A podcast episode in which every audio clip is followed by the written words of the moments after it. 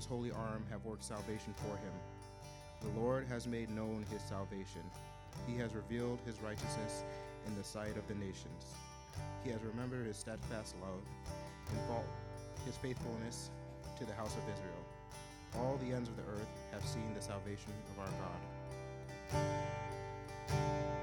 Sing to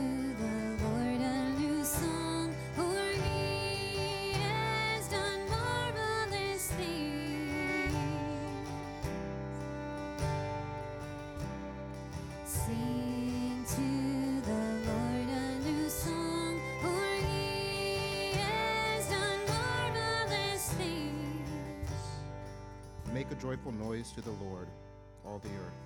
Break forth into joyous song and sing praises. Let the sea roar and all that fills it, the world and those who dwell in it. Let the rivers clap their hands, let the hills sing for joy together before the Lord. For he comes to judge the earth. He will judge the world with righteousness and the peoples with equity. Sing to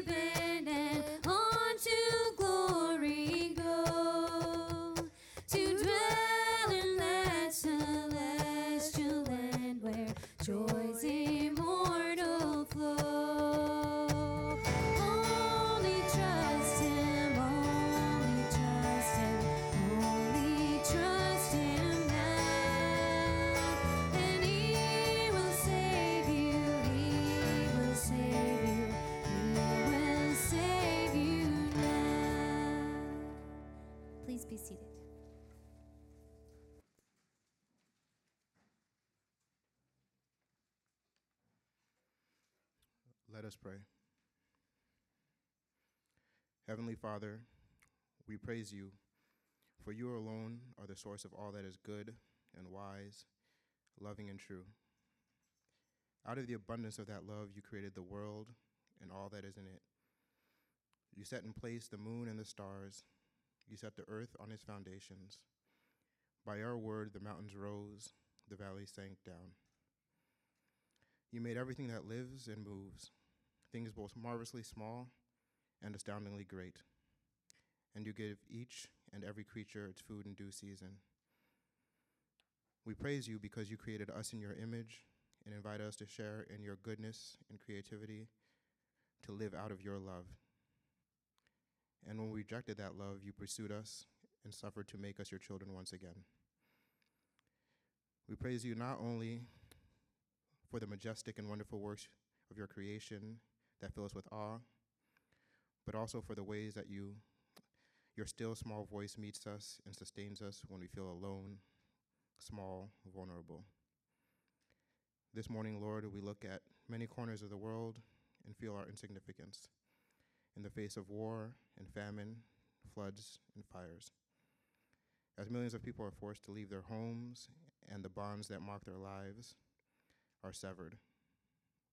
We know our limits when we seek the good of this city and are met with more questions than answers.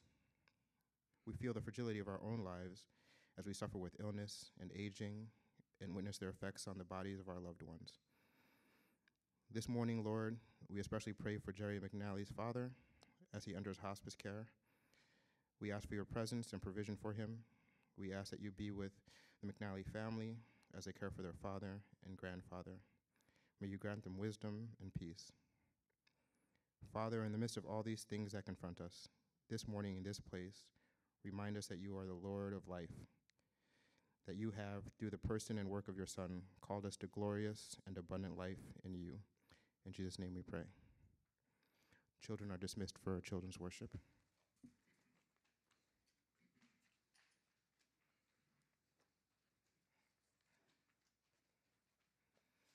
Uh, we'll now continue our time um, with a time of confession. We'll first do so corporally through word and song, and then we'll have a time for silent personal confession. Almighty God, your word tells us that if we say we have no sin, we deceive ourselves, and the truth is not in us. Yet if we confess our sins, you who are faithful and just will forgive our sins and cleanse us from all unrighteousness. Heavenly Father, even as we hear your word, we acknowledge that we are often slow to confess our sins and quick to deceive ourselves. We see the sin of others while passing over our own. Lord, have mercy on us.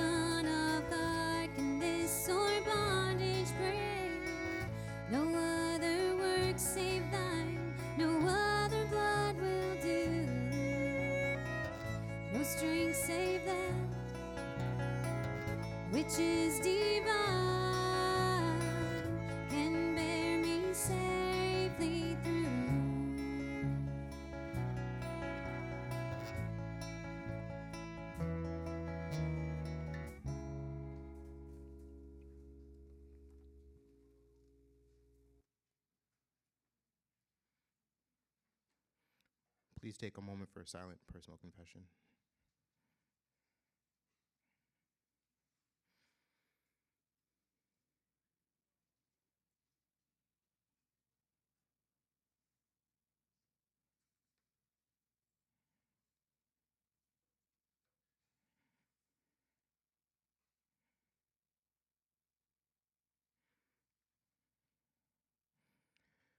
Father, we pray that you create in us a clean heart, that you fill your spirit. Restore us to the joy of your salvation and uphold our lives and work that you have appointed for for us to do. In Jesus' name we pray. Amen. Please stand for the words of assurance. In peace I will both lie down and sleep. For you alone, O Lord, make me dwell in safety. As we have been welcomed by Christ and, and by God, let us welcome one another.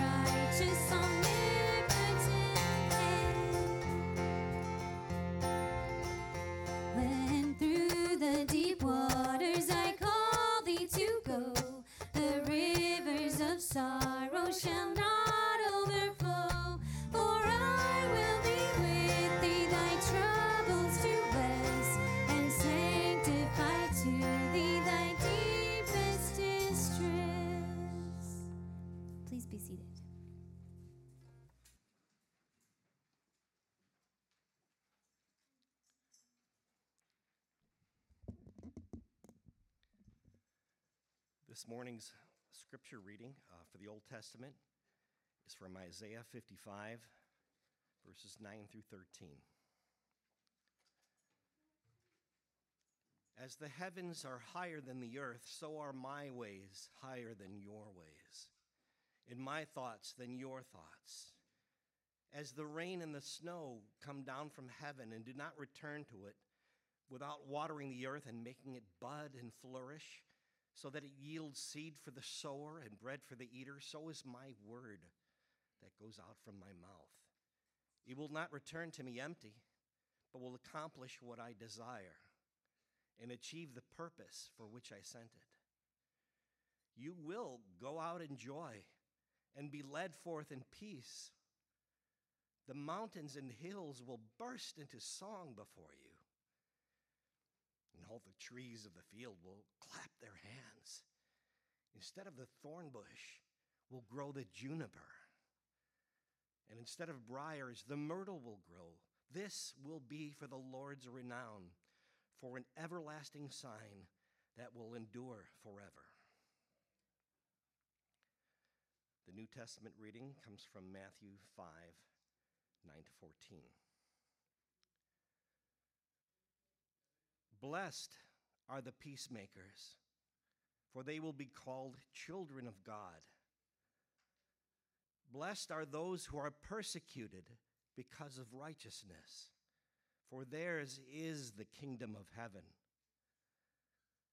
Blessed are you when people insult you, persecute you, and falsely say all kinds of evil against you because of me. Rejoice and be glad because great is your reward in heaven. For in the same way they persecuted the prophets who were before you.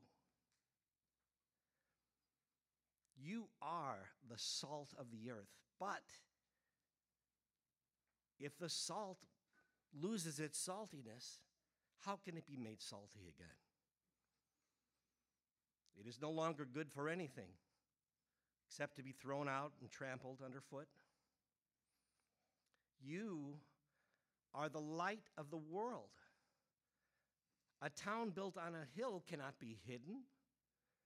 Neither do people light a lamp and put it under a bowl. Instead, they put it on its stand, and it gives light to everyone in the house. In the same way, let your light shine before others, that they may see your good deeds and glorify your Father in heaven. This is the word of the Lord.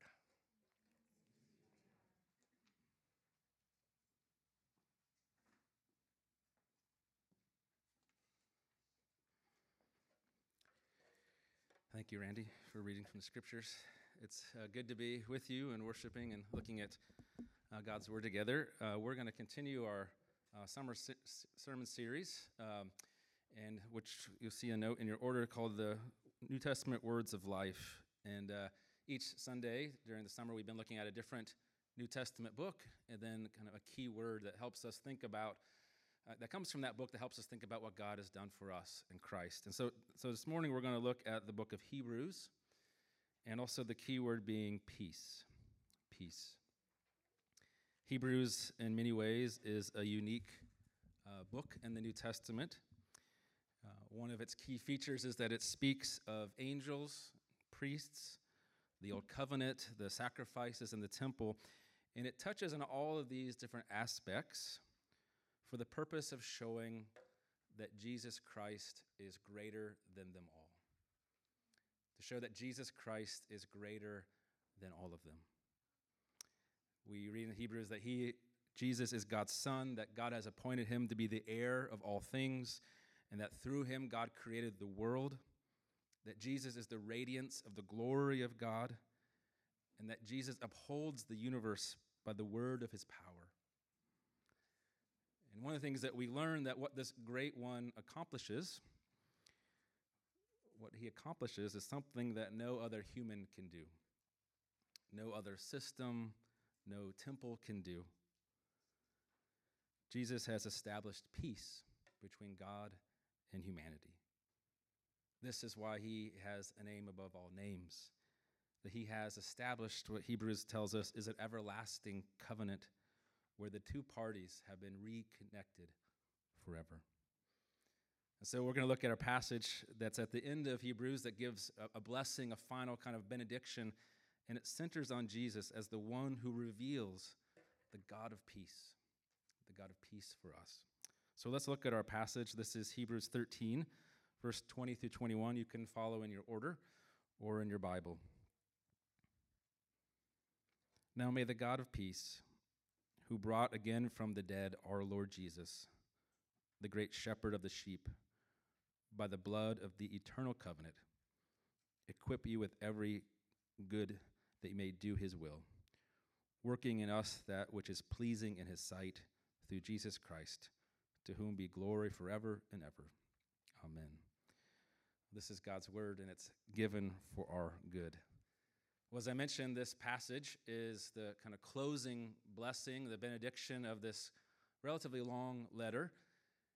And it centers on Jesus as the one who reveals God as the God of peace.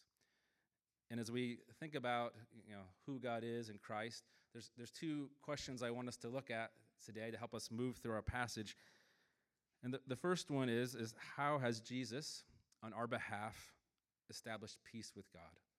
How has Jesus, on our, on our behalf, established peace with God? And the second question that we'll then ask is, how does Jesus lead us in becoming agents of peace ourselves? So let's start with this first question How has Jesus, on our behalf, established peace with God? And, to help us kind of think about Jesus' role in this, we see in our passage there's three things that are said of Jesus right away that he was brought again from the dead, that he's the great shepherd of the sheep, and that the eternal covenant or the everlasting covenant is by his blood. So let's start with that he is the shepherd of the sheep this title, this image tells us right away that Jesus, in all of his life and his death and his resurrection, he was not acting for himself, but rather acting on behalf of his sheep. Now, I don't, I never had any personal experience with sheep, but you know, you know maybe, maybe you have. But the, the books that I've read, you know, things commentators always tell us that sheep like to wander. You know, they are, you know, vulnerable. They are always anxious about their food and water. I always wonder if sheep, you know, are going to be offended by this, you know, stereotype. They're known for their wandering, right? Their vulnerability. But we're told right away that Jesus is the great shepherd, which reminds us that we are not alone, that we are not left simply to fend for ourselves. That we have a good shepherd, and the shepherd looks after his sheep. He guides them, he protects and provides for them even saying that he lays down his life so that none will be lost. As we think about this in terms of peace, the biblical concept of peace, called shalom in the Old Testament, is not merely a, a lack of violence, uh, not merely a, a lack of hostility, but it also means the presence of harmony, of connection, of flourishing. So it makes sense that as our shepherd that Jesus would do both of these things face that which threatens us and also brings about good for us. And so I want us to think about that for a moment that Jesus is both an object or a bringer of peace because he faces that which threatens us and he also brings about connection and good. So, first, he faces what threatens us. We see this in the other description that Jesus was brought again. He was led out again from the dead. He's the great shepherd, and he is also the one who is led out from the dead. So, so how does this you know, fit with peace? Well, Genesis 1 and 2 offers us uh, an opening vision of peace. God, in his creative work, brings forth the, the world the sun, the stars, and he recognizes all of it as good. He establishes a garden of abundance and security, a home. And in it, God places the first two human beings. God establishes unity and harmony, connection between the two humans and with Himself as God. And our first parents lived in this connection and this honor and this generosity until lies and suspicions and accusations brought separation. That peace and connection was broken. Sin is described in a variety of ways in the scriptures. It's described in kind of the image of archery, of missing the target and missing the mark. It's of travel that you, you take the, the, the non safe path, you left the, the right path and veered off of it or even thinking about land ownership, that sin is described as trespassing, that you stepped over a line that you were not supposed to step over. But another way that Scripture talks about sin is the idea of estrangement, to be estranged. To be estranged is the idea of being separated from that which you belong, to be removed from a relationship or a place to which you belong. This is the story of our first parents, and if we are honest, it's the story for us as well. The Bible's vision of hope in the face of estrangement is this restoration of peace, this reconnecting. And how does that new peace come about? How will God do this? It's Isaiah and the other prophets. They write that there will be a shepherd king. A shepherd king, a special ruler who will lead God's people. He'll have many names, but one of his names will be Prince of Peace. As we ask this question again, how did Jesus face that which threatens us as our shepherd king? Well, early in Hebrews, we read that Jesus tasted death for everyone. He tasted death. He fully experienced death, and in God's grace, He did so for you and for me. We were held in bondage to sin and shame and death. But through Christ, through the power of our shepherd, all these chains have now been broken. In the face of our bondage and all those things that would seek to hold us or tell us what we are not, Jesus did not flee, but lay down his life. Think again of the story of Jesus, our shepherd. He allowed himself to be put to death. He identified with the unrighteous that he may enter into our condition. And once sin and death captured him, he was raised up by God. He was brought again from the dead, affirming that he is Lord, God's Son, and above all such powers, establishing that nothing in life or death can separate us from the love of God. You see, as our shepherd, Jesus faces that which would hold us, would threaten us.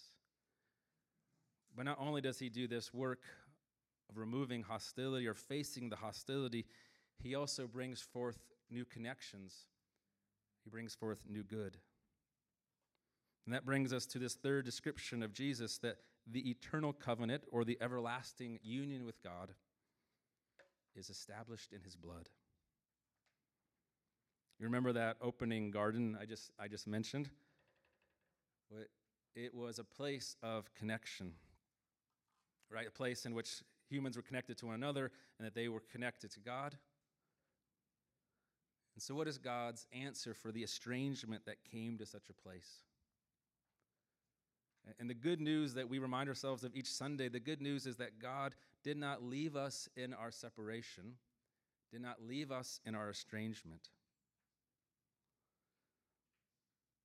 But God, in His own initiative, blessed us and made a promise in His steadfast love that we will once again be His people.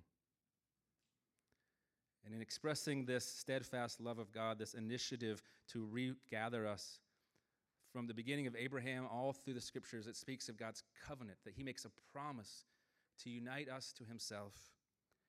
And the way that that covenant is eventually spoken of is as an eternal or everlasting covenant. It will endure, that that union will no longer be broken. And the reason that it can be eternal, the reason it can be everlasting, is because it's based not in what you and I have done or will do, but it's based in the faithfulness of God, based in the grace of God. Hebrews 13, right before our passage that I read, talks about this vision of God's covenant in a really interesting way. In the ancient world, it was common to have walls around cities, right? This was one of the ways that the city was protected. And Jerusalem was like this, it had a great wall around it. And the way that Hebrews 13 talks about God pursuing us in this covenantal love, it says that Jesus, that he went outside of the city wall. He went outside of the city gate. And there he died on the cross. He went outside of the place that was established, the place that was secure. He went out to a place that was symbolically would have been the place of marginalization, the place to be forgotten, the place in which you were apart, not in the center of the city. And Jesus did that very thing. He left the city, went out to face his cross to pursue you and me. That's what Hebrews image wants us to, to grasp that Jesus died outside the sea gate to seek and minister to those who were apart, those who were estranged, that a new connection could be formed. The way to think about this is that he did not take his place with the privileged insiders. He did not hold on to what he had as God's son, but rather he went outside seeking those who would be his people.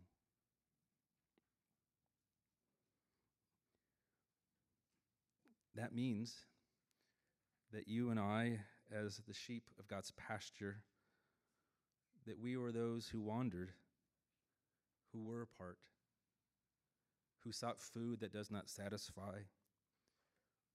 But now in Christ, we have been found. That we were apart, outside of the city wall, on our own, but Jesus acted to welcome us, to pursue us, and to call us his brother and sister. And therefore, we have peace with God. In Christ, we have not just God's favor, but an everlasting union, for God is connected to us in Christ, the one who pursued us. And this is a possession that is given to us for everlasting. Before we move to the second question of, of how we become agents of peace, I want to think for a little bit longer about what the significance of that peace with God means for our life. We can think about a couple things, even things that Hebrews, the book, brings up. One being that when we feel ashamed, I imagine that you and me, we all feel this regularly. Well aware of our shortcomings, well aware of what we have done or what we have failed to do. And in the, in the shadow of that shame, Hebrews 4 invites us to do something called going to the throne of grace. That we can go with, with confidence because we have a high priest, Jesus, who has known all of our weaknesses. He has been tempted in all of our ways, but without sin. He knows what it is to be apart, to find ourselves covered in darkness. So we are invited to come to the throne of grace that we may have a clear conscience and may find rest in his grace. Another way that talks about peace is through the image of the wilderness when we feel ourselves uncertain about what's before us, that we're afraid. Afraid for ourselves or afraid for those that we love because we don't know what is coming the image that is used is, is the wandering in the wilderness, not sure of where I'll find all that I need, not sure exactly where I'm headed. And Hebrews again invites us to find rest in the wilderness. Coming back to the people of Israel, saying that rest was not found with Joshua, the leader. Joshua could not make everybody feel at rest, no matter how well he led. But rest came knowing that God was with us that he had fought our enemies and acted to unite us to himself. Therefore, we have hope even in the face of uncertainty. We have hope even in the wilderness. Will Jesus establish peace on our behalf with God? And in doing so, he invites us into a new way of living, and that brings us to the second question of how do we be led by Jesus to become agents of peace ourselves? How does Jesus lead us to become agents of peace?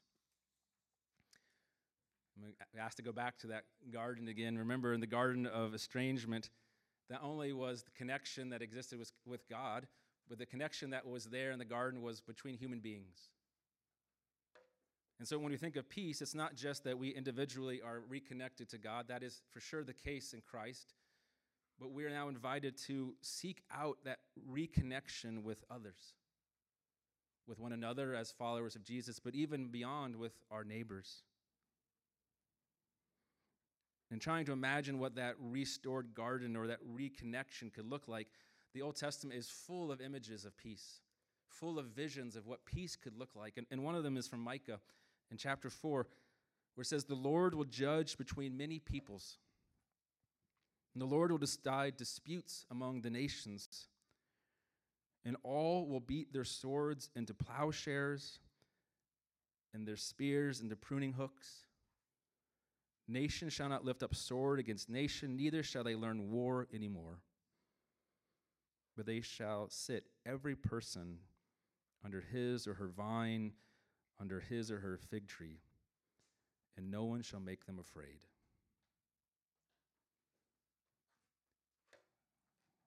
What a beautiful vision, right? Weapons of war turned into weapons of fruitfulness and of life. Each person finding a place of rest and security, each person having the dignity to receive such justice, and each person knowing it what it is to not be afraid.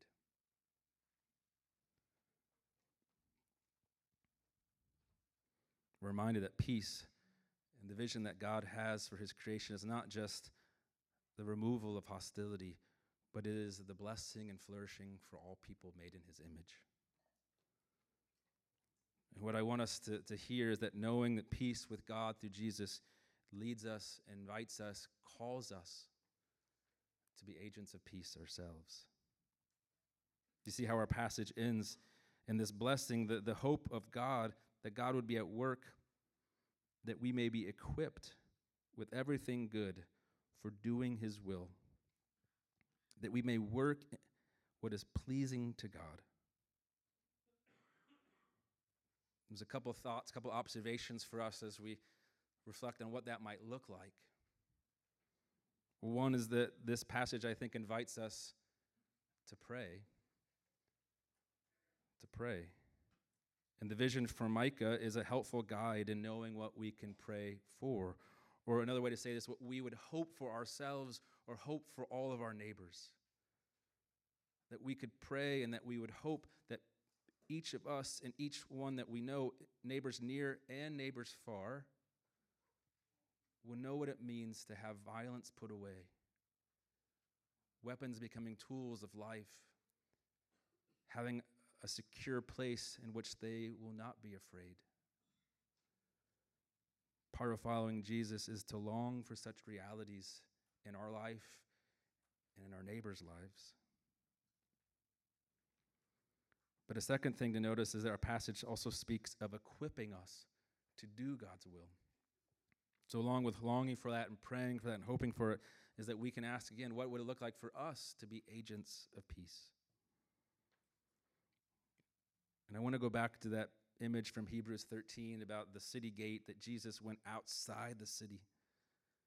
So, after describing what Jesus did, that he left and went outside the city gate and he died on the cross there, the writer of Hebrews does something interesting. He says, Therefore, let us go outside the city. Therefore, let us go out and identify with Christ. Let us go out from the place of privilege or establishment that we would seek a city that has foundations made by God. This is what the Hebrews writer tells us. Let us not hold on to the privileges of being an insider or to simply hold on to what we have or what we hope to have, but let us go out and see and even join those who are apart. What does that mean? There's probably a lot of things that we could say, but it certainly tells us that peace, or biblical peace, is not found by holding on to our own stuff, about protecting ourselves. It's not about expecting others to be like us or holding on to whatever privileges that we have. Rather, shalom, peace of Christ, looks like Jesus, who went out, extended himself, did not simply keep what he had or the privileges or the status that he had, but offered it to others. Such is the path of peace in Christ. For after inviting us to go out ourselves like Jesus, the passage in Hebrews goes on to tell us do not neglect to do good. Do not de- neglect to do good and share what you have. For such sacrifices are pleasing to our God. What an interesting yet simple words, right? Follow Jesus. And in the ways of peace, don't hold tightly to what you have, but share it. Do not look out for yourself, but look out for doing good. This is the path that Jesus invites us to walk as those who know the peace of God, that we may extend it to one another and to our neighbors. Amen. Let's pray. Lord, I thank you for your word. And we thank you for its power to speak into our lives. And we thank you for the good news that we have a shepherd, that we're not on our own, we're not left to fend for ourselves, but that we have been united to you in Christ. We give you thanks that you see us and that you did not leave us in our wanderings or leave us in our seeking that which is not good, but you pursued us and took hold of us. We give you thanks and we ask that by your Spirit that we may walk in new ways, equipped by your Spirit to do your will. We ask this in Jesus' name. Amen.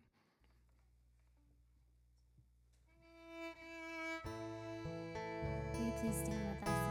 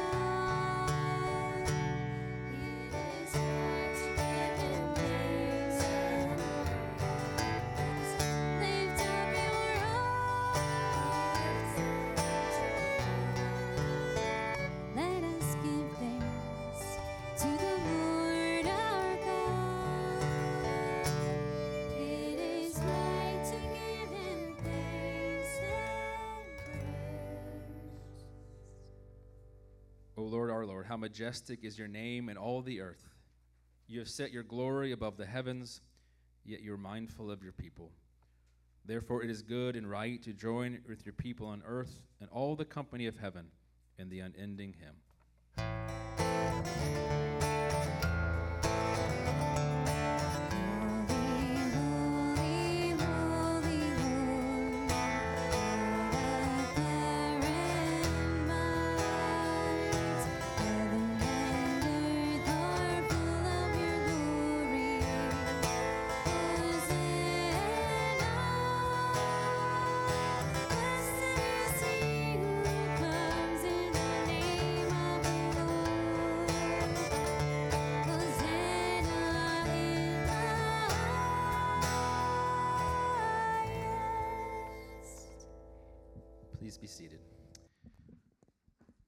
God's word, we're now invited to the table that God sets for his people.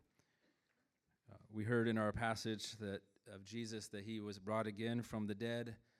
He's the great shepherd of the sheep, and that the eternal or everlasting covenant is by his blood. And as Jesus gathered his disciples on the night that he was betrayed, he had already told them that he would be put to death but on the third day that he would rise. He had told them that he was the good shepherd, that there had been many hired hands who, were, who would run away from the sheep, but that he was the good shepherd who would lay down his life for them. And at the table with his followers that night, he showed them by the cup with the wine, saying that the new covenant, the everlasting covenant, was in his blood. This table reminds us today as we gather that our place with God, our, our union with God, our peace with God, it never is based on what you and I accomplish or what promises we make. Our everlasting covenant with God is in Christ from beginning to end by his blood. So as we come, we come confessing our need, confessing our sin, confessing our faith not in ourselves but in God. If that's who you are, if you know that you are a follower of Christ and placed your hope not in yourself but in Christ, the one who's by his blood unites us to God, then come and eat and drink. Be encouraged. Bring your shame and bring your worry. Let God meet you there. If you're not yet a follower of Christ, let this table be a witness and an invitation to a family, a, a union that is established by God in Christ for you. Let's pray. Lord, thank you for this bread and cup. And I pray, Lord, that you would uh, use these gifts and by your Spirit that you would meet us and nourish us and strengthen our faith. That we walk uh, in your Spirit, walk as those whose heads have been lifted by your grace, strengthened by your love. We ask this in Jesus' name. Amen.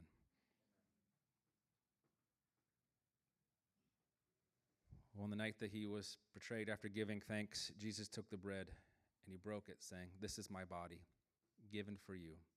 Do this in remembrance of me.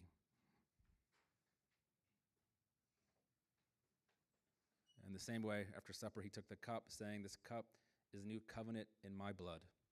Whenever you drink it, do so in remembrance of me.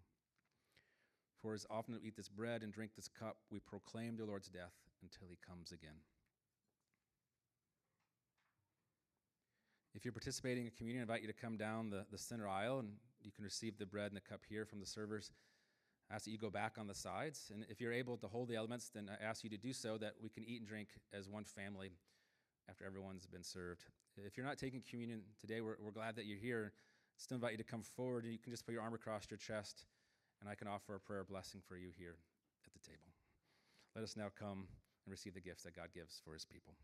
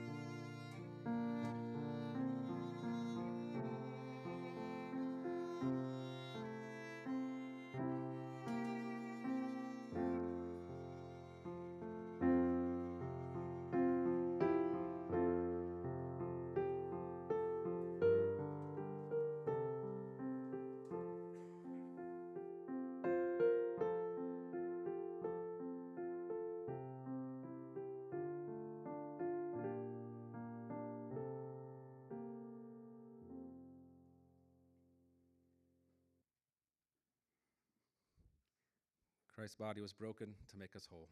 Let us eat in faith.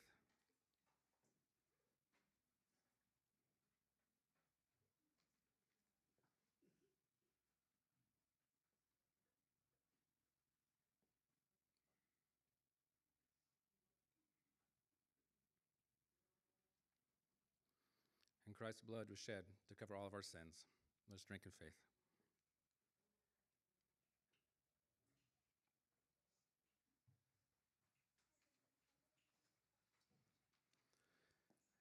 Response to this table of grace, uh, let, I invite you to stand that we can pray and sing uh, as God's people together.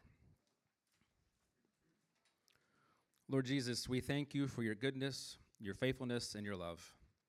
Fill us with your wisdom that we may love you with all our hearts, mind, and strength, and that we may also love our neighbors as we proclaim the mystery of faith.